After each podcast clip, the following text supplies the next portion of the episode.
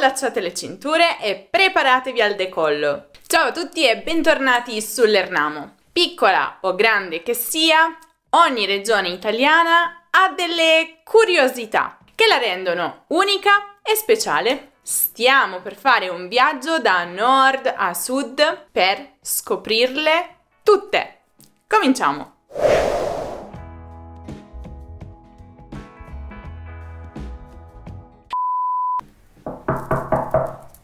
Prima di vedere le curiosità sulle regioni italiane, devo dirti qualcosa. Se alla fine del video avrai ancora delle domande sulle regioni italiane o su qualsiasi altra cosa che riguardi la cultura e la lingua italiana, potrai fare quelle domande al tuo insegnante madrelingua online su iTalki lo sponsor di questo video. iTalki è una piattaforma della quale sono ambasciatrice e sulla quale lavoro da diversi anni. Puoi trovarmi scrivendo Graziana Filomeno e che permette a chiunque di imparare qualsiasi lingua in qualsiasi parte del mondo. Tutto quello che ti serve è un dispositivo e una connessione wifi. Si tratta di lezioni individuali che potrai svolgere quando vuoi tu, con l'insegnante che preferisci e in base alle tue esigenze e ai tuoi obiettivi che sia conversazione o preparazione per un esame di certificazione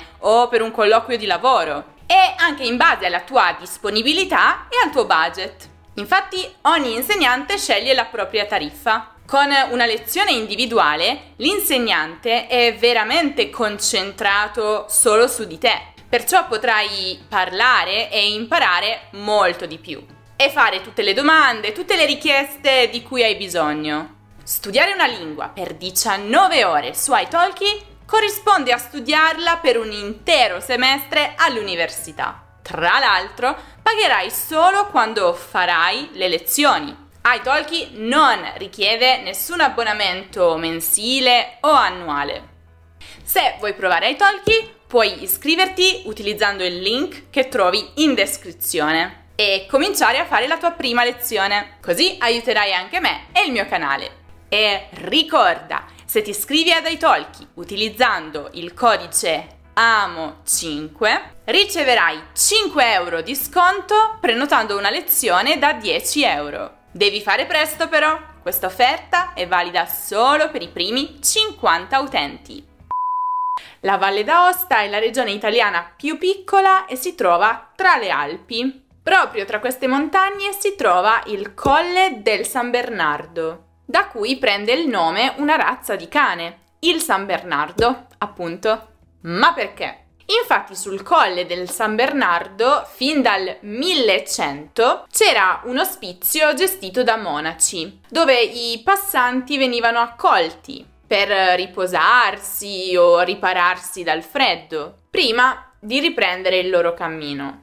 In più, questi monaci utilizzavano proprio dei grandi cani per soccorrere i viaggiatori nella nebbia o nella neve, ma anche per trasportare cibi e bevande, per difendersi dai ladri e per azionare alcuni macchinari. Loro chiaramente allevavano i cani e con il passare del tempo cominciarono a fare degli incroci delle razze, fino ad ottenere l'attuale razza del San Bernardo, perfetta a vivere nelle montagne. L'Umbria è anche definita il cuore dell'Italia, proprio perché è la regione più centrale del nostro paese. Ma non è tutto.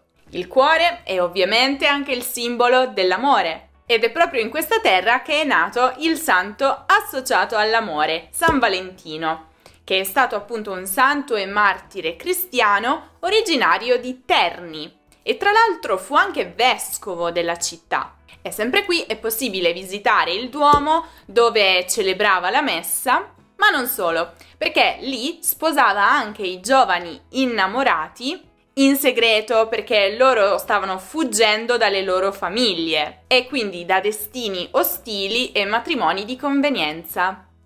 Lo sapevate? La Liguria è famosissima per i tipici paesini sulle scogliere affacciate sul mare. E questi luoghi sono molto comuni infatti nelle riprese di film ambientati in Italia. Ma sapevate che la Disney ha proprio ambientato un intero film in queste zone? Si tratta ovviamente di un film d'animazione chiamato Luca. Lo avete guardato?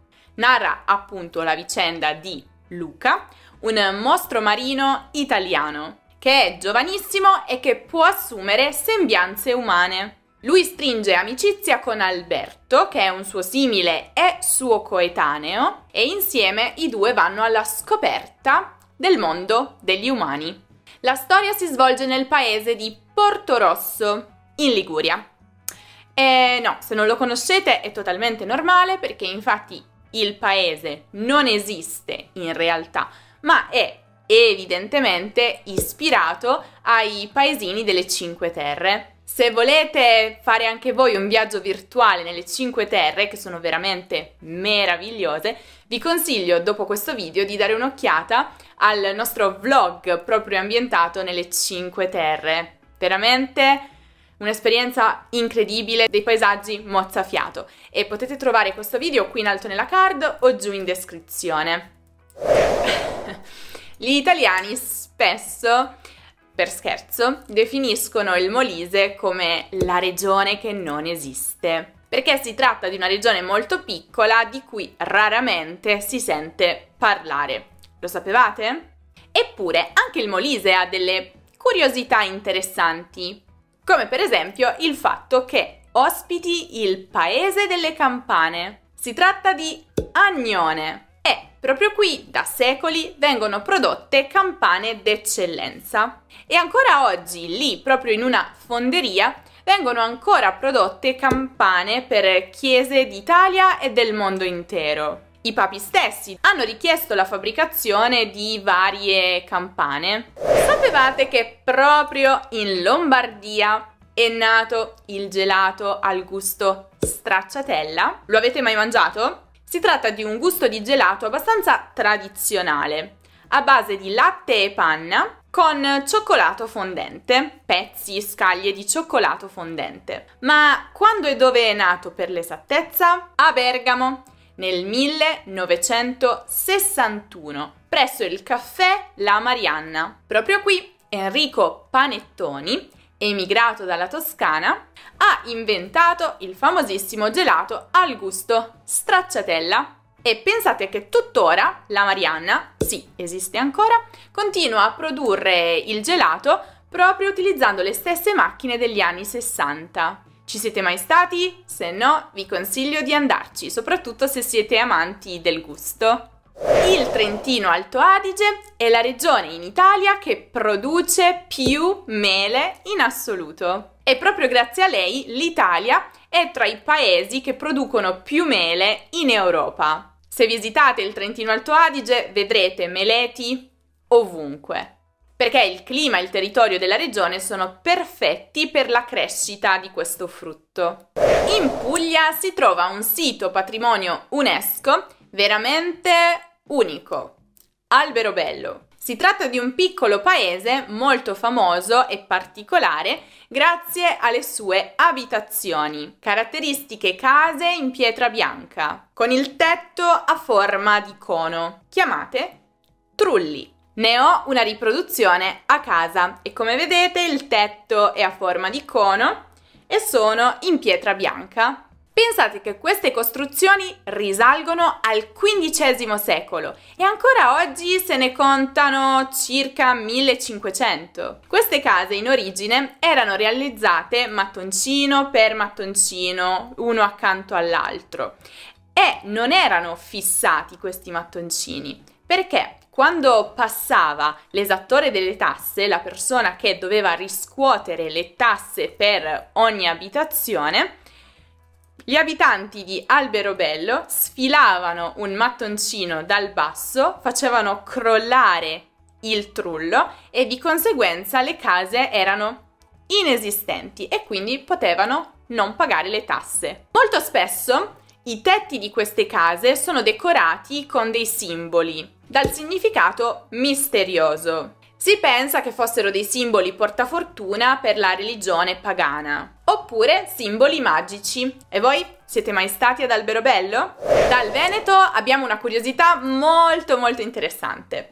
Qual è la prima parola italiana che si impara? Probabilmente dopo pasta o pizza? Ciao! E sapevate che questo saluto deriva dal dialetto veneziano? Infatti, ciao ha origine dalla parola dialettale per schiavo, con cui si era soliti a Venezia salutare un'altra persona, un po' come per dire sono al tuo servizio. Ciao cominciò ad essere utilizzata nel resto d'Italia solo nel 1800 e da lì poi si è diffusa in tantissime altre parti del mondo. Spesso però negli altri paesi questa parola esiste ma è stata adattata alla lingua locale, per esempio per la scrittura. È il caso per esempio del tedesco e del portoghese, ma quel che conta è che viene dall'Italia e più precisamente dal Veneto. Aspettate un momento, non abbiamo appena detto che Venezia si trova in Veneto? E allora perché questa regione contiene Venezia nel nome? Eh no, ovviamente non c'entra nulla con la città delle gondole, ma il nome della regione, Friuli Venezia Giulia, deriva dal nome originario che gli antichi romani avevano dato a quest'area, e cioè Venezia et Istria, che a quei tempi era un'area un po' più estesa, che comprendeva anche alcune aree della Slovenia e della Croazia. Sapevate che in Lazio esiste una città conosciuta come la città che muore? Un po' drammatico, ma è così. In realtà il suo vero nome è Civita di Bagnoregio e si tratta di un paesino tipicamente italiano, costruito su una montagna più di 2500 anni fa. Il problema è che la montagna su cui è stato costruito è fatta di una roccia friabile, che quindi si erode facilmente con l'acqua e con il vento, e perciò destinata a scomparire, a morire appunto. Ecco perché si chiama così.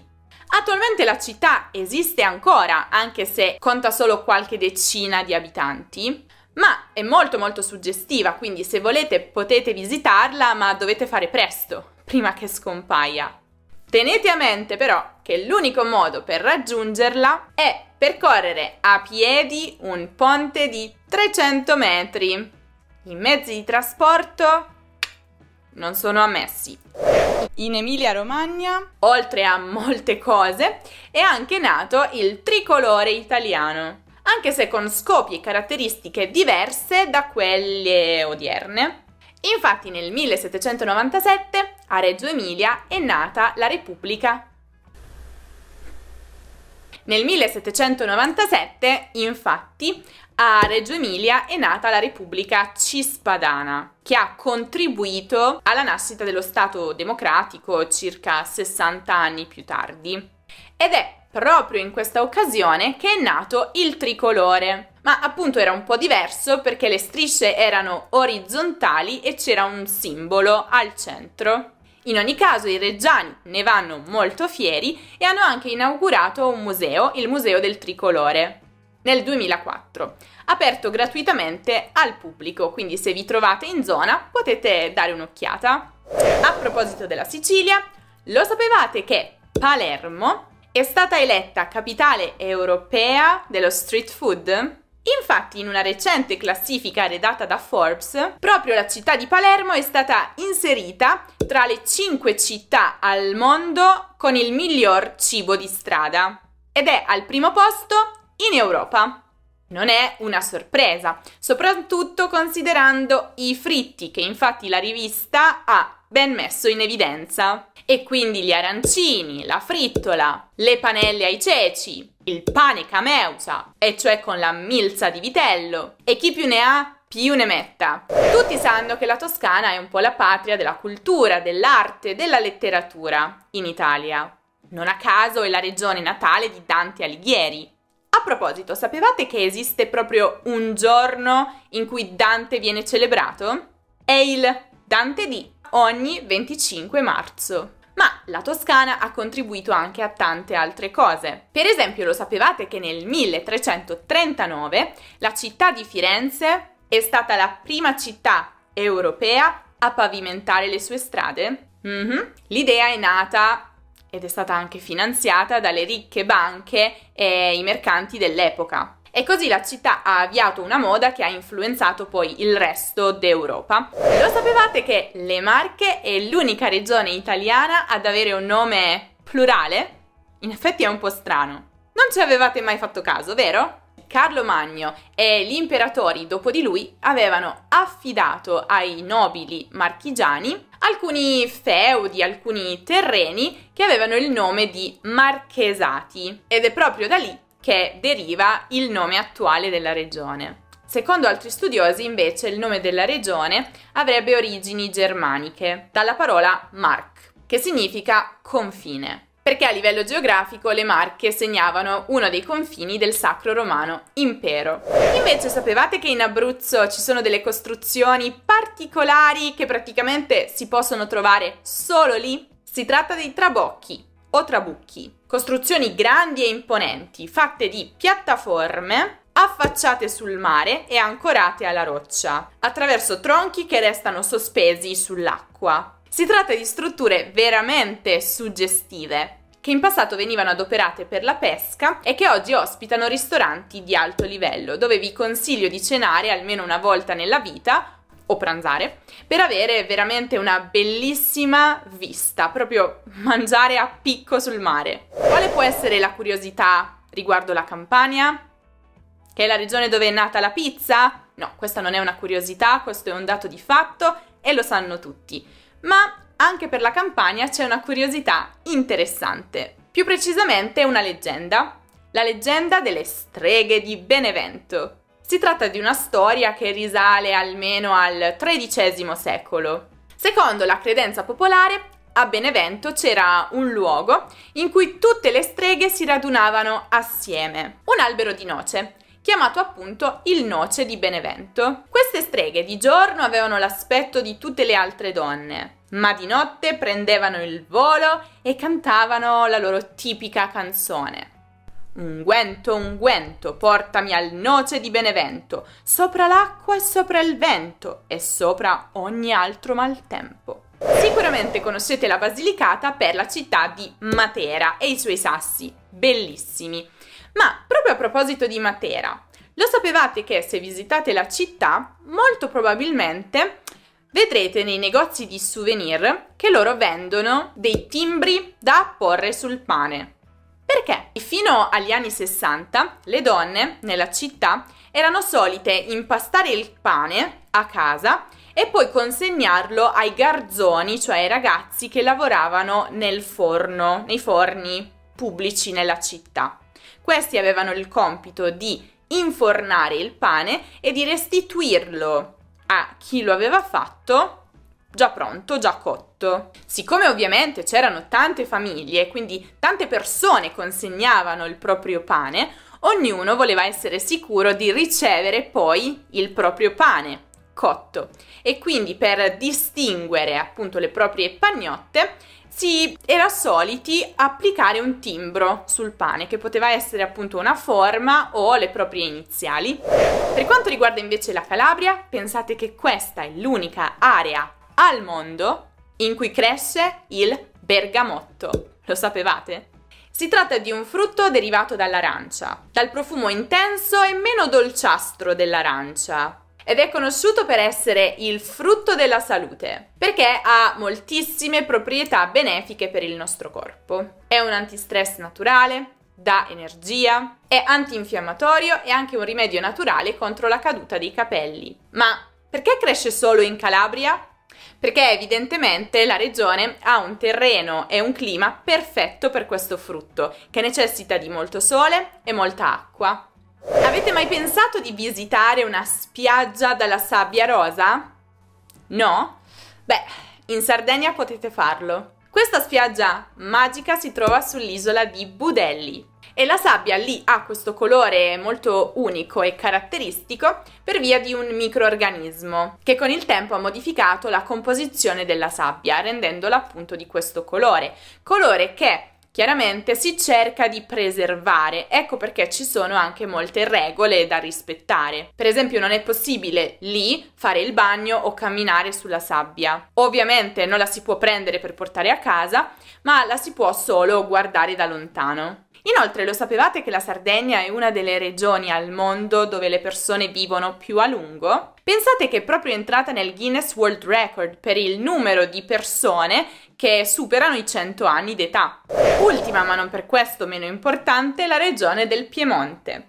E qui c'è una curiosità legata alla città di Torino, amatissima da Nietzsche, dal filosofo Nietzsche, anche se il filosofo Nietzsche uh, ha vissuto a Torino per qualche mese, dal settembre 1888 al gennaio 1889. Un periodo relativamente breve che però fu sufficiente per lui per innamorarsi della città e della gente. Tanto che nelle lettere ai suoi amici e familiari la definiva una città magnifica, addirittura benefica. Eppure fu proprio qui che ebbe un crollo mentale. Una mattina, uscendo di casa, vide un cocchiere frustare e prendere a calci il suo cavallo. Nietzsche, sconvolto, andò a fermare il cocchiere e una volta arrivato lì vicino cominciò ad abbracciare e baciare il cavallo. Visibilmente sconvolto, fu poi accompagnato di nuovo nella sua camera, ma continuava a ripetere di essere Dioniso o Gesù crocifisso. Ora, non si sa quanto di questo corrisponda al vero, però sicuramente si sa che Nietzsche quel giorno è svenuto nella piazza Carlo Alberto e che proprio a partire da quel giorno ha iniziato a inviare ai suoi amici e familiari i cosiddetti biglietti della follia, dove si firmava come Dioniso o il crocifisso. Fino a quando il suo amico arrivò a Torino per prendere Nietzsche e portarlo in una clinica psichiatrica a Basilea. Lo sapevate? Ti ricordo che se vuoi provare iTalki per fare una lezione individuale online su una qualsiasi lingua straniera con un insegnante privato, puoi cliccare sul link in descrizione per iscriverti alla piattaforma. Ti aspetto anche io. Se volete anche voi capire perché Nietzsche eh, sia rimasto così piacevolmente colpito dalla città di Torino, guardate il video che abbiamo realizzato proprio in quella incredibile città. Quindi potete trovare il video come sempre qui in alto nella card o giù in descrizione. Per tutti gli altri contenuti di grammatica o di cultura italiana invece potete passare dal nostro sito lernamo.com. Non dimenticate di lasciare un mi piace al video e iscrivervi al canale se ancora non lo avete fatto e fatemi sapere nei commenti qual è la vostra regione italiana preferita e perché. Altrimenti non dimenticate anche di seguire l'Ernamo su Instagram, su Facebook, su Twitter, su Pinterest, su TikTok e su Telegram e ci rivediamo prestissimo con un nuovo video.